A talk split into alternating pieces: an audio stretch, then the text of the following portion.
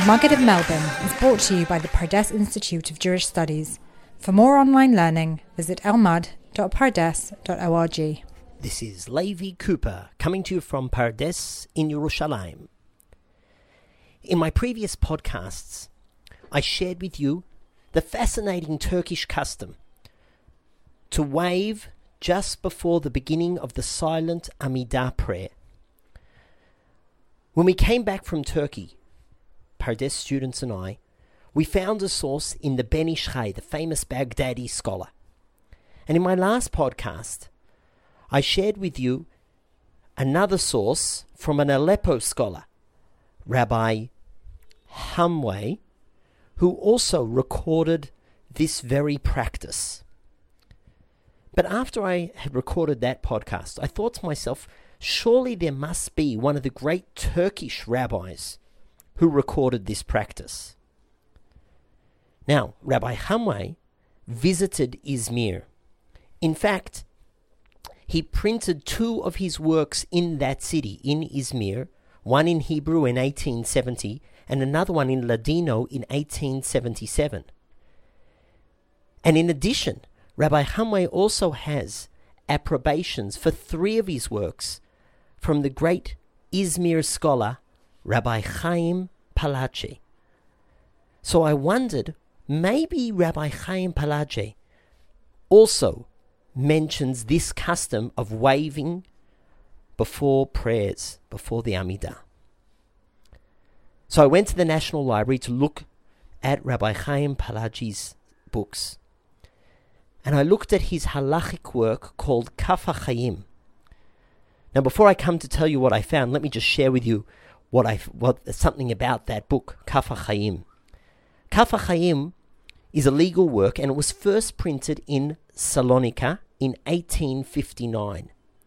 And when I ordered the book in the National Library, I noticed on the front page there was a small 12 at the bottom of the page. I wondered what's this 12? And doing a little bit of research, I found that the 12 represents this that this was Rabbi Chaim Palachi's 12th book. So I thought, wow, he's already prepped. This is his 12th book. I wondered how many other works have these little numbers on the bottom. And I tried to track. Now, I didn't find all of them, but the highest number I came across was a book called Mei HaChesed that has a number 72 on the bottom. Mei HaChesed is a commentary by Rabbi Chaim Palachi on sections of the Midrash. 72, that's his 72nd book.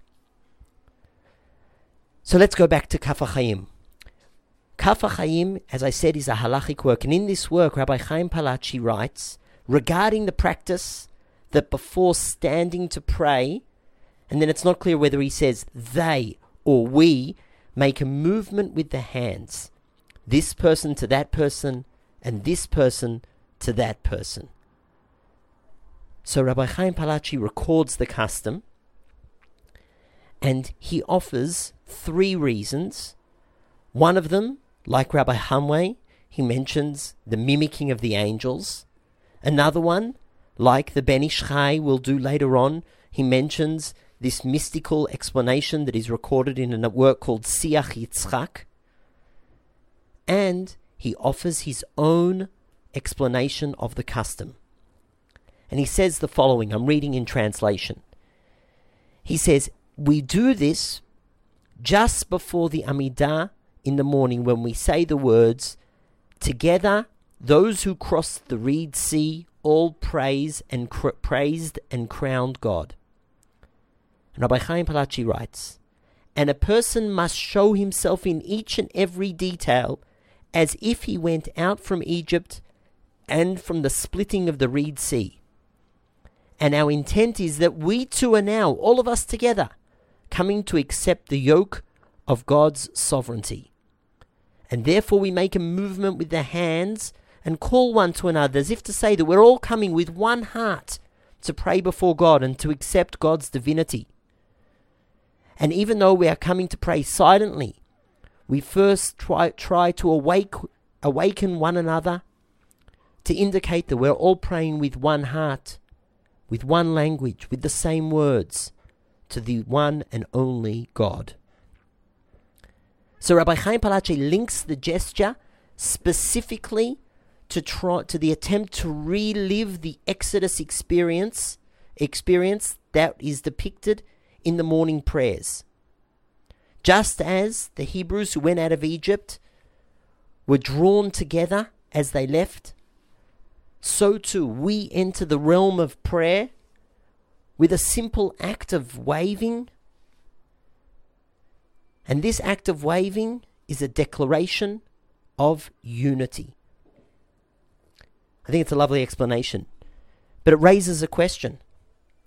If Rabbi, if the waving, according to Rabbi Chaim Palachi, is, is connected specifically to the mention before the Amidah of the exodus from Egypt, so that explains why in the morning prayers we wave.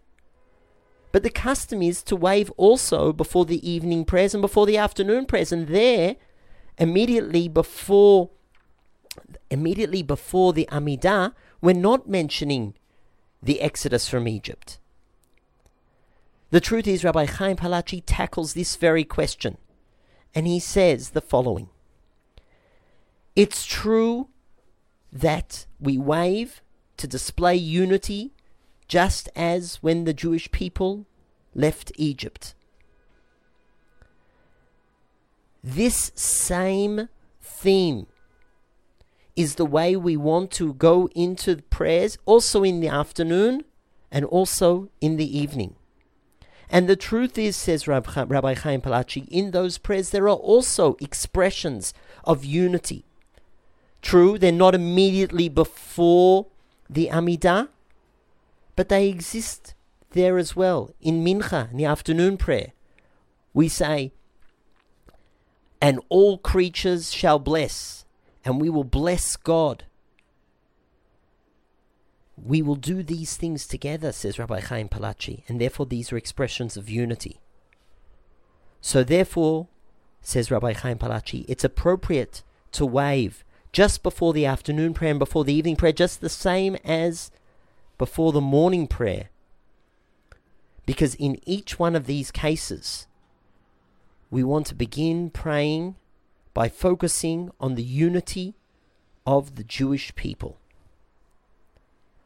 Well, I can tell you on a personal note, I was very excited to find this in the work of Rabbi Chaim Palachi, who, as I said, was a rabbi in Izmir.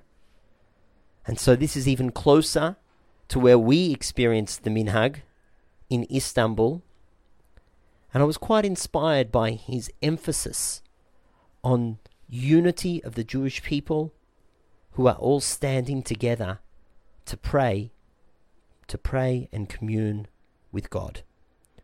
That's all for now. Until next time, to the Beit Midrash! The Maggid of Melbourne is brought to you by the Pardes Institute of Jewish Studies. For more online learning, visit elmad.pardes.org.